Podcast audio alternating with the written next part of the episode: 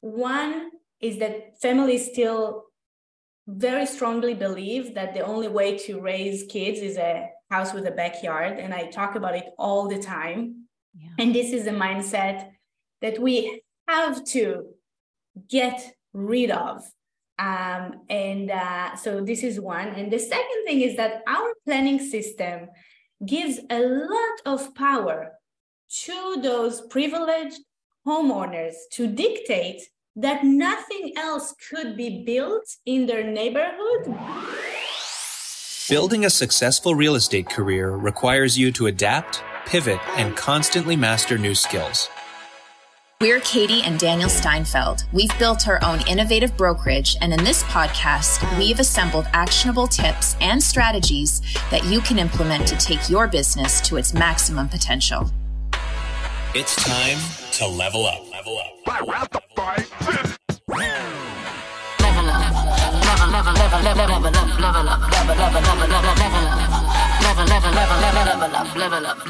Okay, we are now live and welcome again to Level Up. We have a very exciting episode today. Thanks to everyone who's tuning in.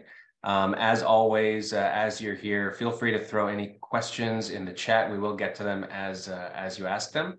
But uh, without keeping anybody waiting, I would like to jump in and introduce Naama Blonder, who is our special guest today from Smart Density, architect, urban planner, and someone who I've had the pleasure of hearing just a tidbit from that was so exciting and interesting that I really needed to make sure that we had the opportunity to have her on and talk to us about all the things she does, some of the great ideas that she and her company have for planning in this and many cities around the world. And uh, before I butcher your bio, why don't I just say a big welcome to you? Thanks for coming. Thank why don't you tell us a little bit more about yourself and what Smart Density is all about? Sure. Thank you for having me. So, hi everyone. I'm Naama Blonder. I'm an architect and urban planner. Um, what we do a lot of, and I want to say very best or very very well, sorry, um, is that we talk about housing, affordable housing, how we actually design for people, less for cars. Uh, transit-oriented communities that really put people first and cars last all these good things that we all tend to talk about and I guess I have a little bit of an advantage of not being, I wasn't born in Canada, I wasn't raised in Canada. I came here at my very late 20s, so it was my choice. Um, and I have that uh, perspective of how how we can how we can improve, and also how wonderful city Toronto is. Don't get me wrong. so, where did you grow up? Uh, where are you from? I am originally from Israel. I went to architecture school there. Then, believe it or not, Toronto was my affordable option a few years after I graduated. And I know it's funny, people don't believe me, but first of all, a decade ago, Toronto was more affordable than it is now. So I slowly, you know, it, it becomes less and less affordable. But the worst part is that I know what happens to cities when they become unaffordable to an extent that next generation doesn't see a future for themselves that feeling of lack of air of how am i supposed to do it if i can pay rent and save money and have a secure home for my future family i remember that this is what i like clearly had thought in Tel Aviv a decade ago. And maybe, you know, maybe if, if I stayed today, I was in a different situation, you know, 10 to 15 years into my career. I'm sure it's a very different situation than you're an intern. But back then, I just couldn't see how the numbers are going to work. So me and my partner, is also an architect, so it's like making things worse.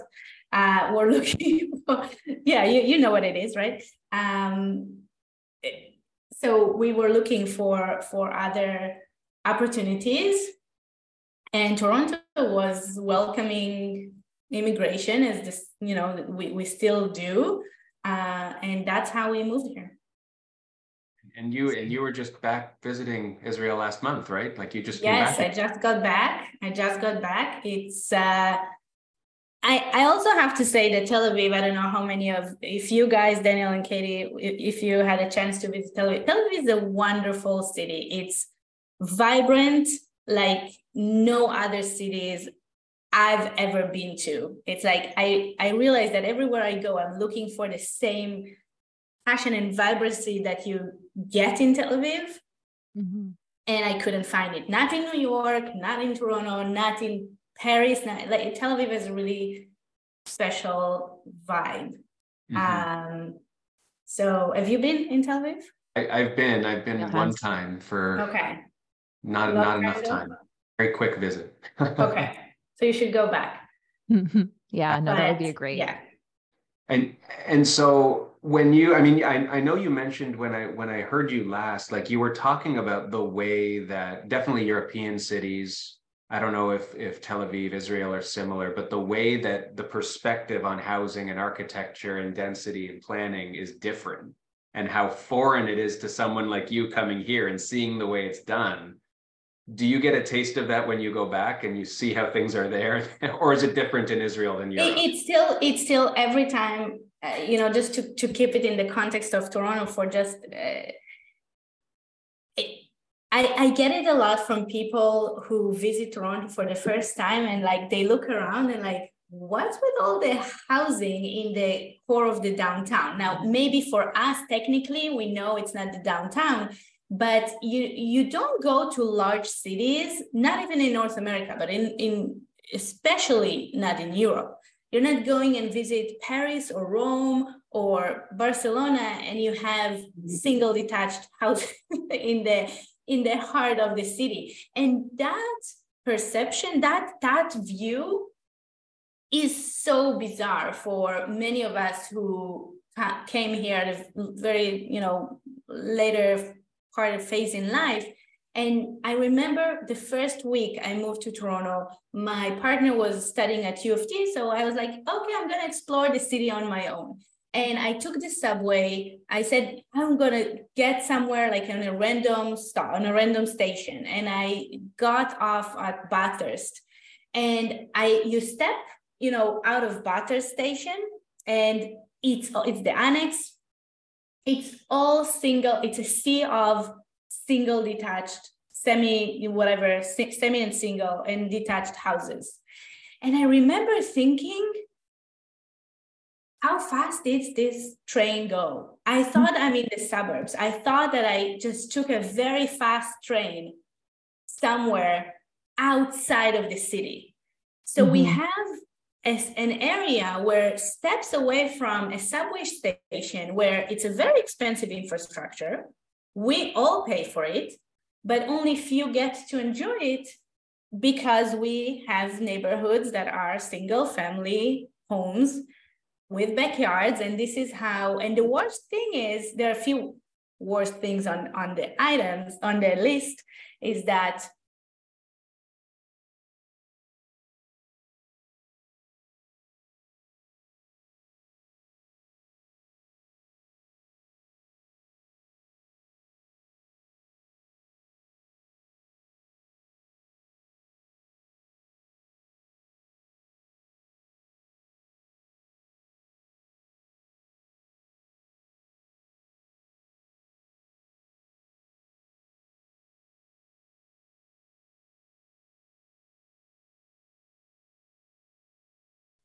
One is that families still very strongly believe that the only way to raise kids is a house with a backyard. And I talk about it all the time. Yeah. And this is a mindset that we have to get rid of.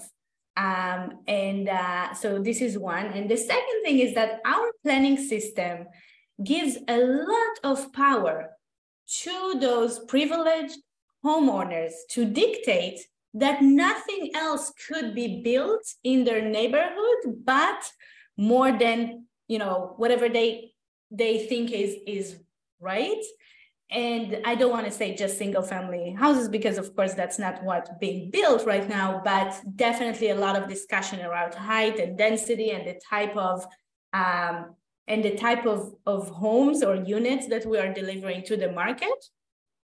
And our system has the planning system has a eh, really empowering the wrong type of discussion, which is really, and let's also address the elephant in the room, which is the subtext of all of this conversation. And it's not I will be gentle because we just started this conversation, but being really afraid of change in your neighborhood, and that is yeah. People who don't look like you, who don't uh, are not, they don't sound like you, um, and they don't definitely cannot afford buying mm-hmm. a house that you were able to to afford. Maybe if it, even if it was 30 years ago and you, you yourself are not even capable of buying a house in your neighborhood today. Mm-hmm. But still, this is the subtext that goes behind um, the conversation today. So it's not just the way we built neighborhoods in the past, it's also the cultural assumption of how people should live. And you should buy a house with a backyard, even if it means that you need to commute for two hours per direction or 90 minutes that mm-hmm. a, a still a legit thought as long as you don't live in a in a condo or an apartment and again that's only just type of tender that's when we say condos just means that someone owns it um, but on mid-rise or tall buildings because you should live in a house with a backyard and if you don't something really bad happen in your life and mm-hmm. i'm saying this just to be very clear we i live in a in a three bedroom condo that we purchased last year because i didn't have to convince anyone that raising a family in, a three bedroom condo is uh is crazy and we don't yeah. own a car we use transit we ride our bike we walk to work we walk to daycare we walk to school um, and yes i have a parking spot as part of my condo but i don't own a car. Mm. Yeah, it's. I think we can. I think we covered a lot. So.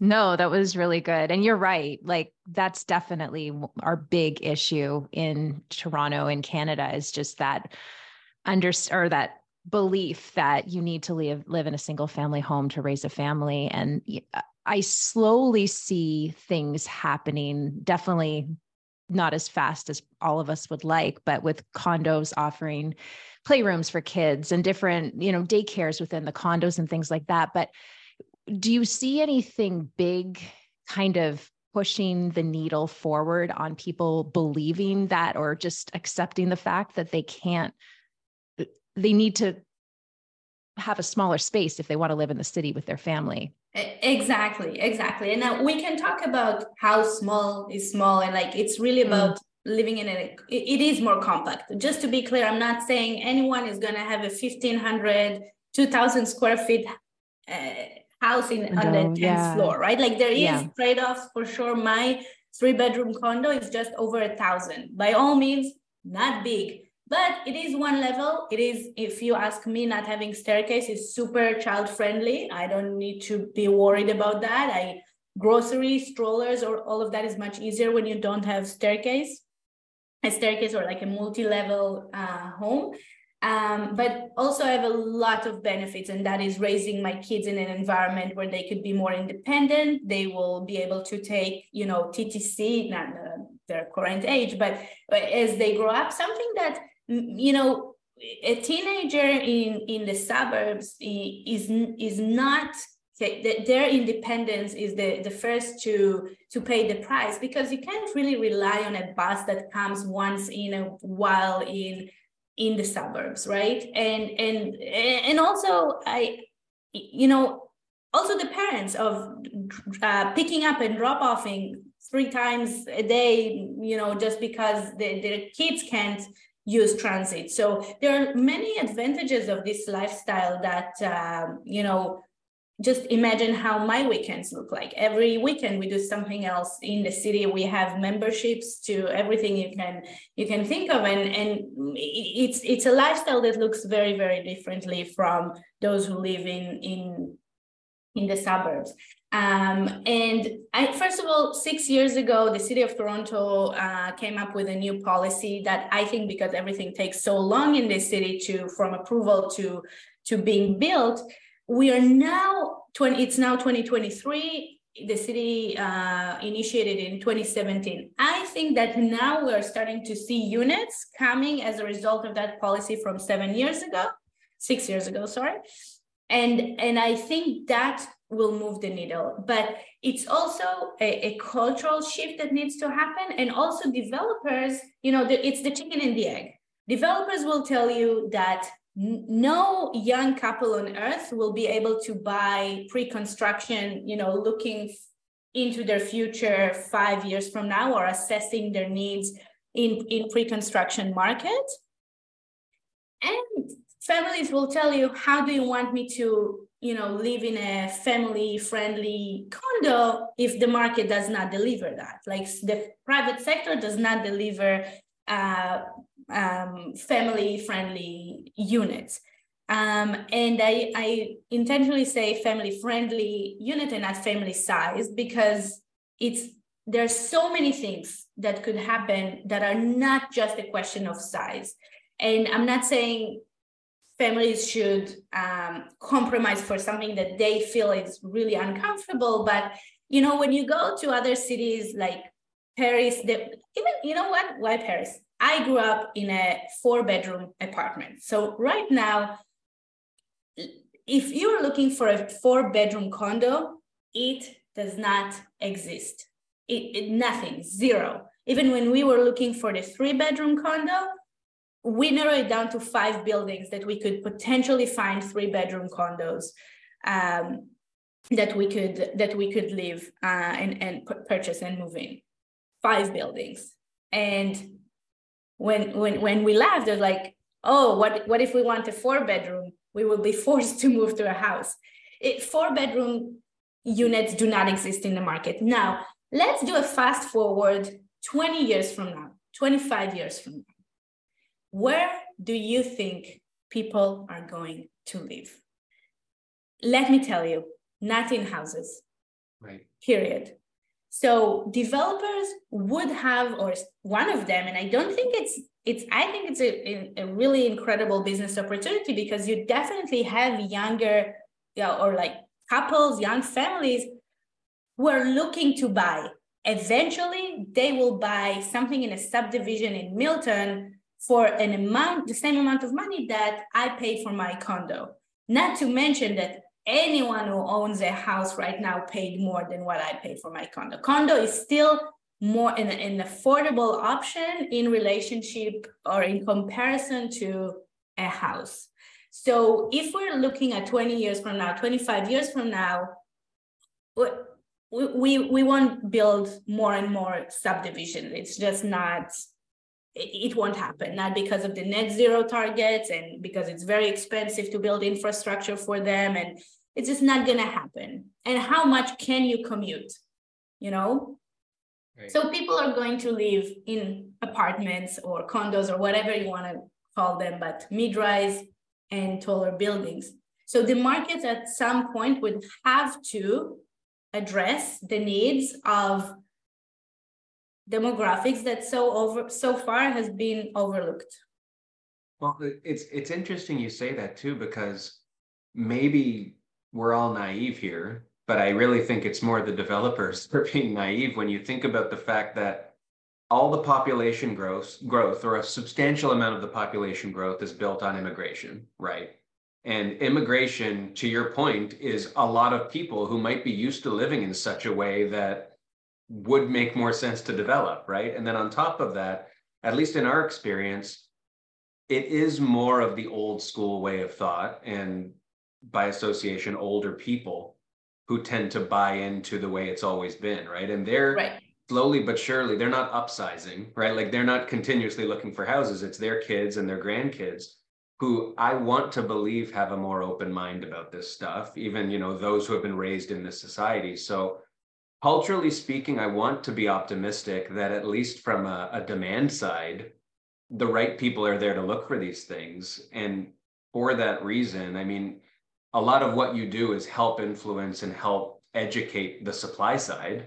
I think I don't know how much you have to do much work educating people on what might work better for them. I'm sure some people with the backyard mindset need to understand that a city park can be like you've said i think you said this when you last spoke it can be a lot nicer than any gorgeous backyard and it's exactly. right there um, so what sorts of things and i know it's a laundry list but like what are the main elements of what you'd want you know be it government be it developers to start thinking about now so that 20 30 years from now we're not completely without hope and you know what I said about so first of all, you're right. As long as demand increases, which is immigration in this case, or at least not not necessarily, uh, it is immigration. So unless the government the exactly, yeah. yeah. unless the government uh, shuts down immigration, uh, demand will will exceed uh, supply, right?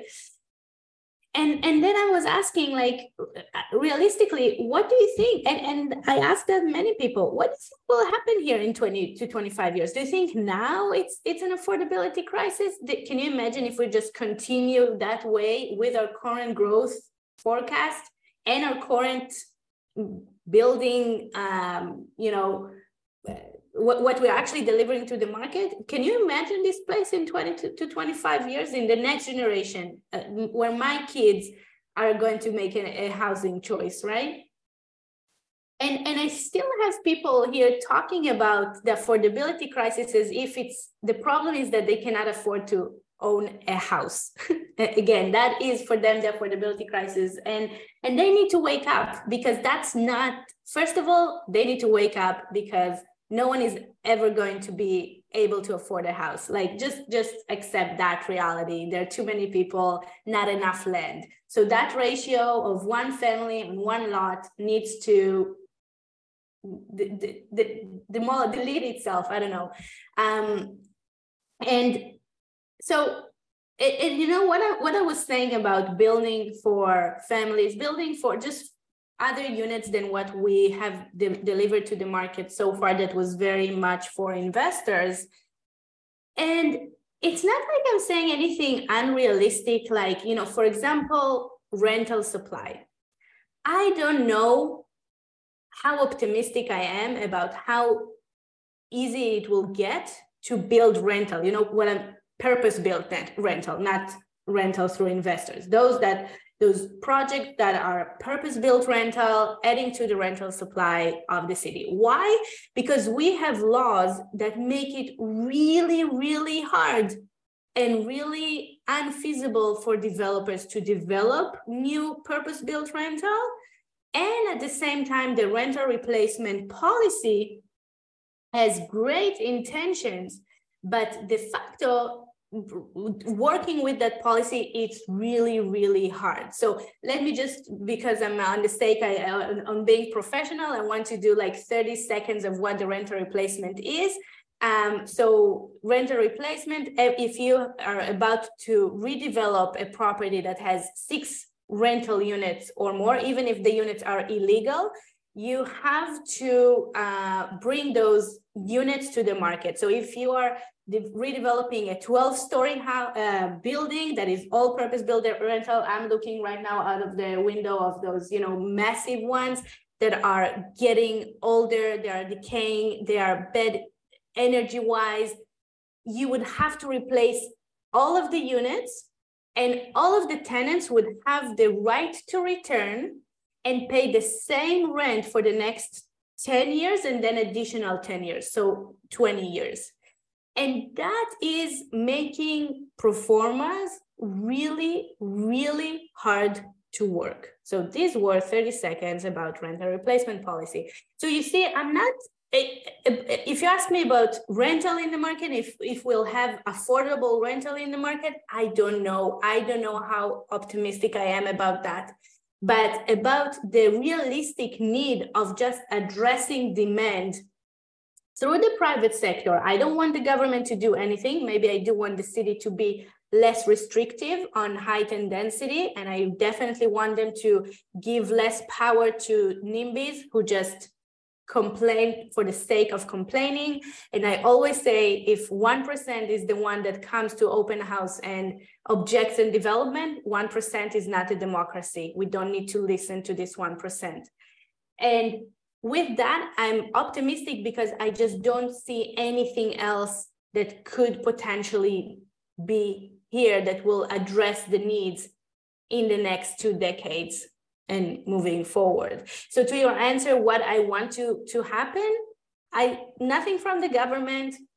All I want the city is actually to do less or object less and and for for the private sector to understand that there is the demand that they that has been overlooked for way too long because they were focusing on investors and i get it but they overlooked a really good business opportunity that I think they need to play a little catch up with. Hmm. Yeah. I, I always hear the argument from a lot of developers that building the small, tiny studio units are much more profitable than larger three bedroom, even, I mean, in a in a dream world, four bedroom condos. How like do you do you find that is an issue? Do you find that will be will you'll get pushed like you'd see pushback um encouraging I, that? I have nothing against smaller units they build it because they worked for them. And it, as long as there was demand and people were buying it and there are uh, people who live in those units i'm i have no problem with that. I don't think it's less I understand why they say it's less profitable. I do know that they they are sold much faster than mm-hmm. the larger units because obviously prices per square feet they are sold first and developers are stuck with the larger units because investors don't want to buy. Now the city dictates or or mandates the the construction of larger units. So i hope that we will see it. So again just as the professional uh, the, the architect in the room the city this policy that i referred to um, the, the mandate is for 25% larger units in any development of 20 units or more. So let's say a new development, 100 units, 25 of them needs to be larger. And the, the specific percentage is 10% three bedroom and 15% two bedroom. So out of that imaginary uh, new development of 100 units, we will have 10 three bedroom and 15 two bedrooms. I I really hope, and unfortunately, I don't believe in policy and regulation. If the city had to do that, that's unfortunate. I think again the market missed a really great business opportunity. But let's see what happens now. I think that now 2023 we will start seeing more of these units coming to the market and and uh, and to your question, your early question, it's not just about having a playroom in the condo, which is obviously great idea, and I wish I had that in my condo. We don't, but it's a lot about other things that the building could offer, and and that you might not have in your unit. So in your house, for example, you would have a, a mud room and a place to clean your whatever hockey and equipment and whatever. That is an excellent amenity to have in the condo that me as a parent could check off uh, if I need that, but I don't need it in my unit. A space for the stroller, you know, um, it, it really comes down to to that. So I hope that now, six years after this policy came into effect, we will now start seeing how the three bedroom and the two bedroom, a four bedroom was never in that policy. So it's the two and the three will start tipping the market. That's all i can but let's see let's have another you know podcast uh, session in a year and see if uh, those units are um how much they go for. Yeah. Um, i want i want to jump to i saw i don't know if it was today that you put it up and we're going to make sure that you share how people can find you and follow you after this because you put up a lot of good stuff. And one of the things that you just put up on uh, i think it was on linkedin with just a, a, couple slides as part of one of your presentations, and you probably know what I'm talking about, about the, yeah. the 47% of Torontonians living in, I don't want to misquote, is it condos and like high rise, basically? Not even and, high rise, but yeah, sorry, I'll let you finish. I, I, don't know if they said high rise, but it was it was the city saying that that yeah, 47% live in apartments and condos or something to that effect. And you brought up a very interesting and telling stat associated with that that wasn't mentioned that I think really feeds to what this opportunity is to do a lot of the things you talk about. So maybe it's a good segue, but I'll let you talk a bit about what that was all about. Right. So yeah, and, and I actually was because in the session that you you guys and I met, um, the city is very proudly quoting um, a, a, statistic that came from the census tract in earlier uh, this year. It's from from 2021 that 47% of Torontonians live in in a in a building that is higher than five stories. So what the city identifies mid-rise and high-rise. So they're very proud to say that 47%, almost half of Torontonians what they don't mention in the same statistics is that you're only allowed to build anything taller than five stories in less than 10% of the land. So there are two, if we're referring to the land use map of the city of Toronto, which is one of the strongest tools that directs growth or where you are allowed to build what, there are two colors, pink and orange. Pink is mixed use area. So imagine streets like Bloor, St. Clair, Eglinton, College, Dundas. This is pink.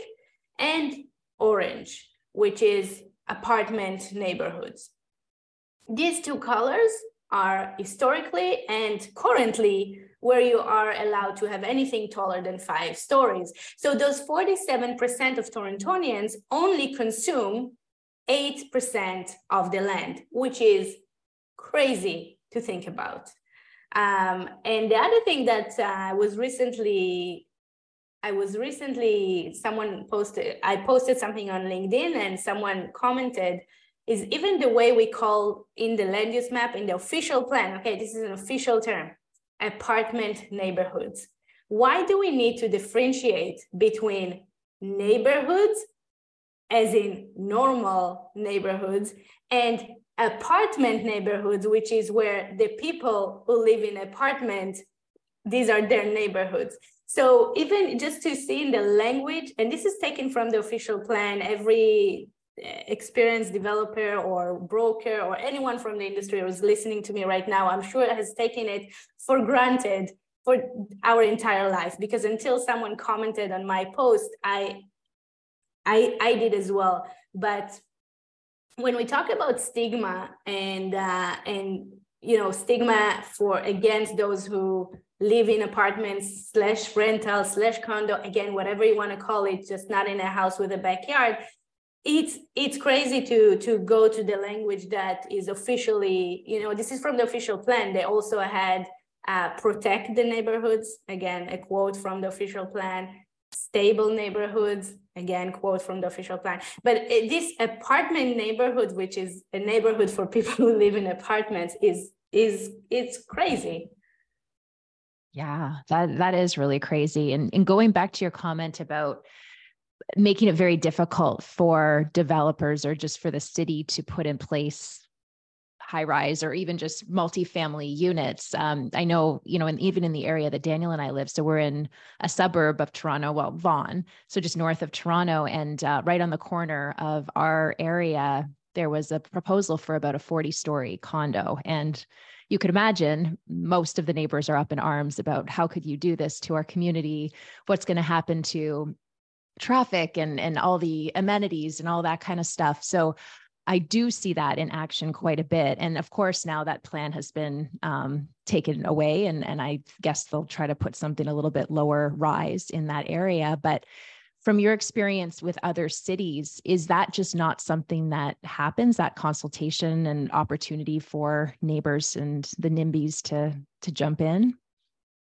I, I'm not familiar with the specifics of the development application that you are no, mentioning. No, yeah. I don't know about it. No, I was just I, I'm mentioning this because uh, anyway, that was an, an uncomfortable situation that I found myself that I was completely miscommunicated. So I don't know, but let's speak to the general. Yeah, uh, generally speaking. exactly. So first of all, people tend to complain about the same things, and I even got letters about people saying that our parks don't can, are at capacity and cannot welcome any new and I obviously I did not respond to that person, but what do you mean your parks are at capacity? So you are the lucky person who was here in the right time in the right place, and you cannot welcome anyone new because there literally what no space in the park. What, what you know? It's just um, it it was so disgusting to to read it even um, and and i'm not sure you know if the person who wrote that letter even understands how disgusting that was uh, of a comment. Or people are saying about traffic and um, um, another really good one that i like is that uh, the city's infrastructure cannot handle like the pipes literally could not handle more sewage or and uh, and i hear that a lot. Like on every single application i hear shadows i hear the pipes cannot handle this i hear like the city uh, infrastructure generally. And you know it's like now it's not them it's the pipes right? Not, they're not nimbys it's really it's the pipes that are cannot handle it. So everything on that on the social on the infrastructure and the social infrastructure these things are being reviewed. Uh, development pays for itself. I, am sure you talked and cover a lot about development charges that have recently gone up by 50%. And specifically about the pipes, for example, it's a it's an, a, an area the engineering department reviews capacity there are studies that developers are required to provide on every single stage of the development from rezoning through site plan to permit these things are being reviewed and i never heard of a, of a case study where you know the engineering department recommended against something and city council imp- uh, approved it anyway. So all of these nimbys concerns are something that i hear this i know what they're going to say before they saying it and i now i have a, a, rationale how to address each and every of these items.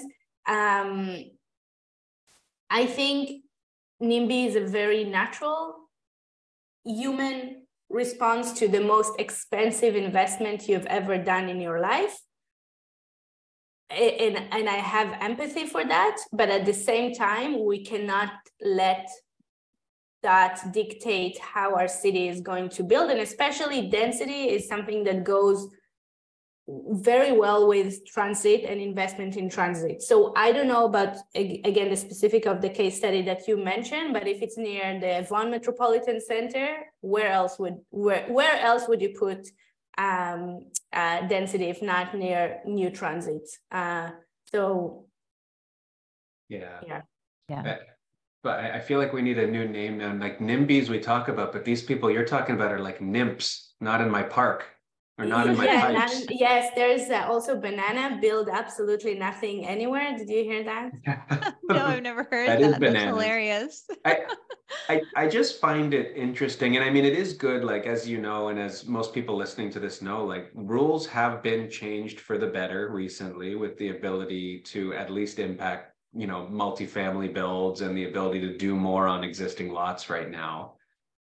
I'm just I mean, it, it's more just, a, I guess, a confusion that we all have that doesn't have an answer. But people who have issue with stuff around them versus the stuff that they themselves own is a little bit suspect to me. Like, I understand if something's going to block your entrance to your property or things that are going to have a material impact on what you own.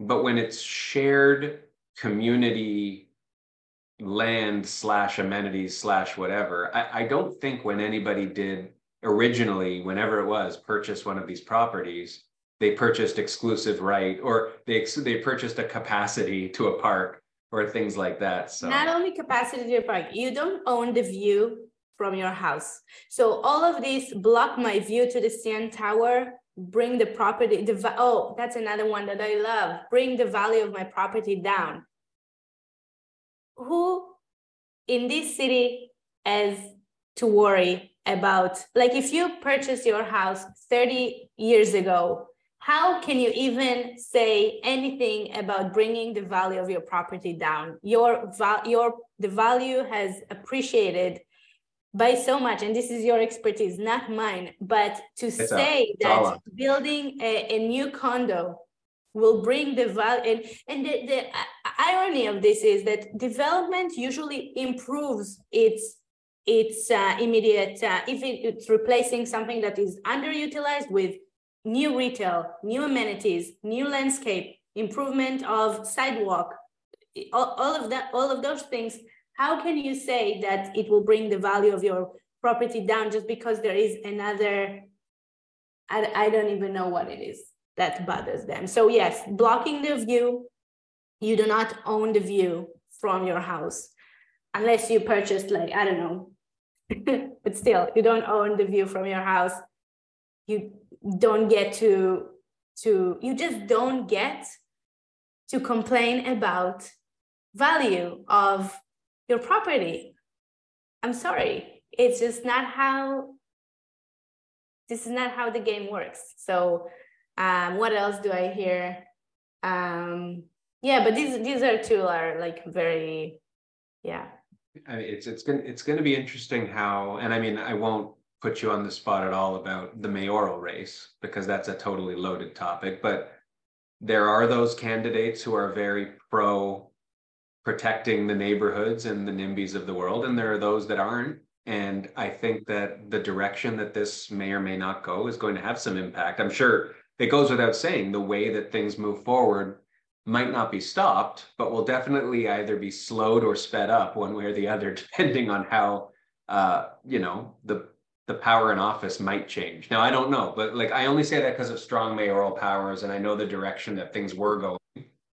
Um, yeah. But anyway, that that's just I, am very we're all very ear to the ground with this stuff. I think with what's. Going on. I think that my hope is that housing will become what transit, the discussion around transit has become. So in in past elections, you had like transit pros and cons. Now everyone knows that investing in transit is the right thing. Like I'm talking even about the federal elections.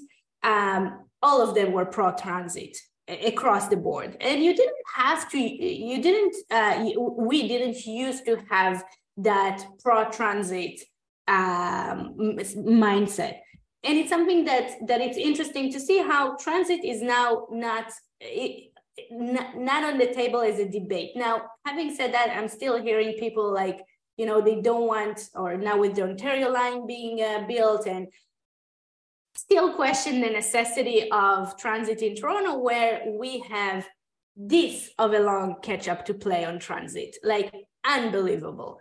So we really can't have those uh, those voices in our communities that question the necessity of of new transit, but still today they are the minority. So I hope that with housing, uh, housing will have that just the question of housing and affordability. I'm not saying like, but and by the way, mayor is very different from councillors who are all they can see and think of is the next election and just listen to the loudest voices in their communities. From councillors, I'm sorry to say, I don't have a lot of hope when when you know it comes to that.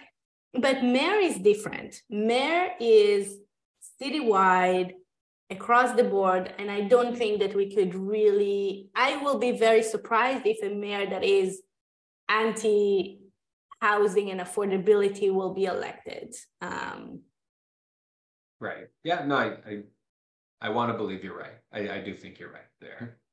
Inter- I mean, in Toronto, yeah. Well, I mean, there, there's just a lot of interesting things. I mean, the talk of the science center now as a as a big topic that everyone's talking about, moving the science center to create uh, whatever the plan I don't know that anybody's put a lot of plan down other than saying this would be a great spot to build new communities and housing.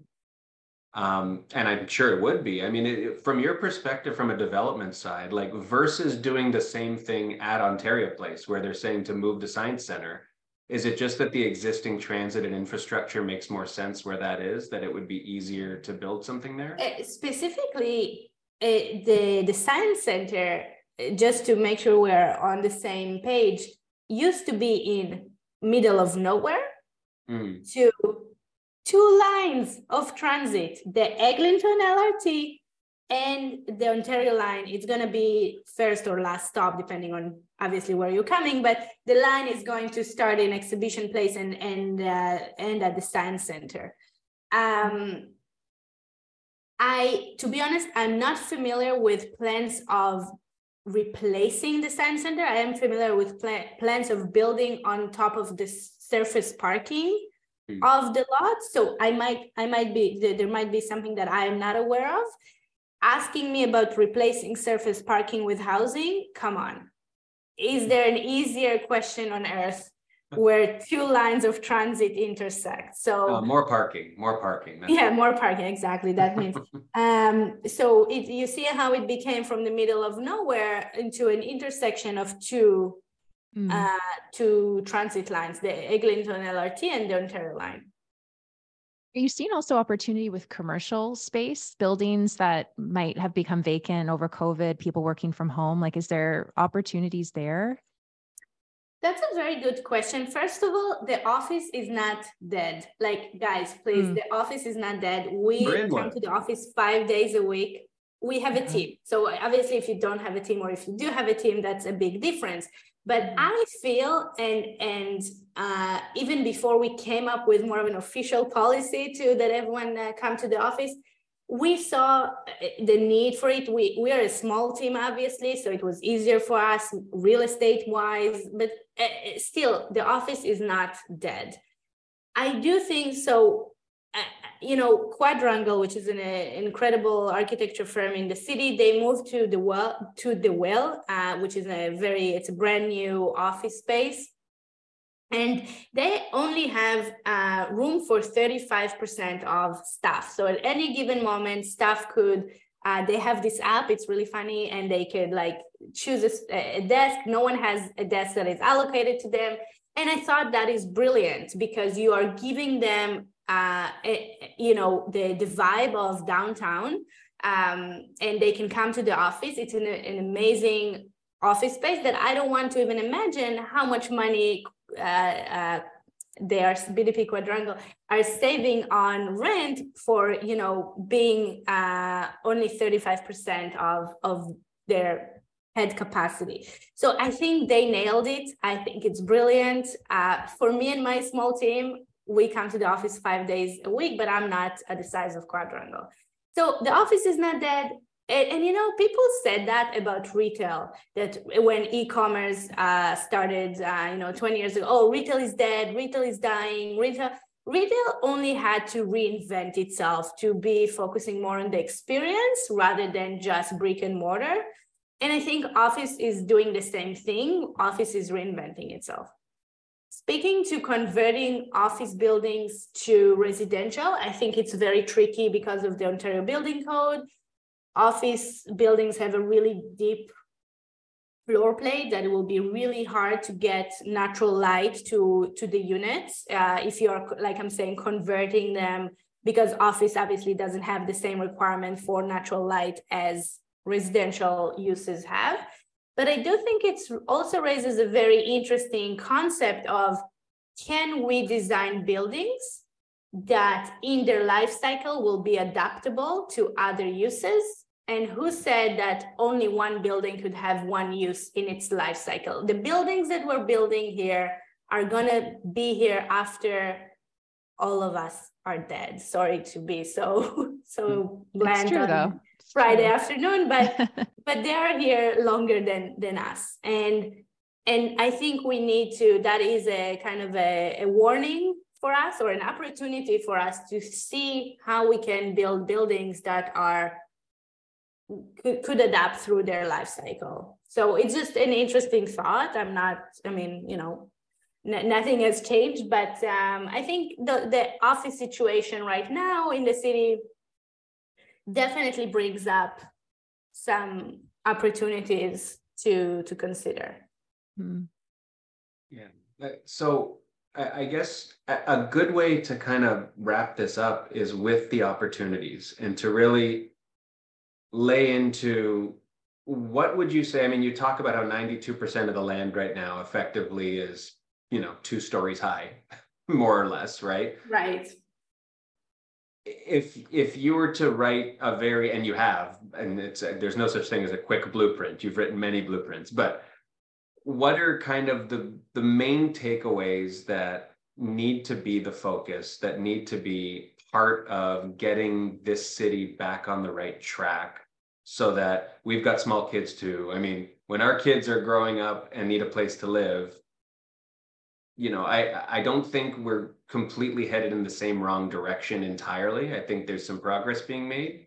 But what are those few things that just need to happen or need to be the real focus over the course of the next 10 to 20 years that are going to get us on the right track entirely for when our kids are our age?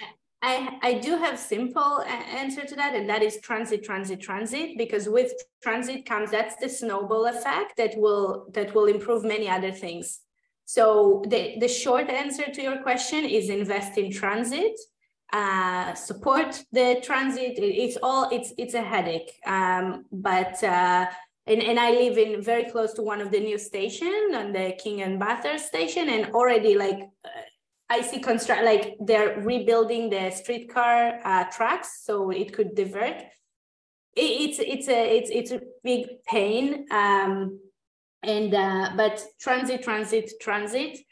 In terms of opportunities, I really think the developers are missing a huge market of um, you know selling directly to the end user, whatever you want to call it, uh, that end user is, but we covered that earlier in the conversation. So once you have transit and you have housing, uh, I think we will be on a much better for, I don't know how old your kids are. My my older my my daughter is four years old and I have another one is uh, is one and I calculated that by she will be my age in 2054 and then I try to imagine Toronto in 2054. And by the time that she has to make a housing choice of where, you know, to, to live and move in and settle in, I really, really hope that we're leaving something behind us that will make her choice easier. And unlike her mother, wouldn't have to move out uh, to, to another city, another country in my case, for better housing opportunities. a great what, goal to look for to work towards. in 2054 i think. I'm trying to do the math in my head while she was talking. Yeah one of our kids is going to be our age in 2054 so we're on the same page. That's a that's our target year. 2054 yeah, is the target. So so tell everybody how and we're going to post this also with with the uh, the episode but how can people find you? Where should they follow you to to keep up on all the stuff that you're putting out there? Uh, linkedin will be a good spot to start. Okay, just search your name. I mean, we'll put a link to your to your profile on LinkedIn there, and just subscribe to your stuff. I mean, you put stuff on YouTube as well, right? Yes, but the that's why I said LinkedIn there. would be a good uh, uh, spot to start. Yeah, that's the hub. Awesome. Well, thank start you guys. There. Thank you so much. We appreciate your time. It was so great. Such a great conversation. Really important conversation as well. Thank you. Yeah. Well, thanks again. We will have a great soon. Weekend. I might be seeing you again soon, talking to city folks. Who knows? Sounds good. okay. take Bye, care. guys. Bye. Bye. Level up, level up, level up, level up, level up, level up, level up, level up.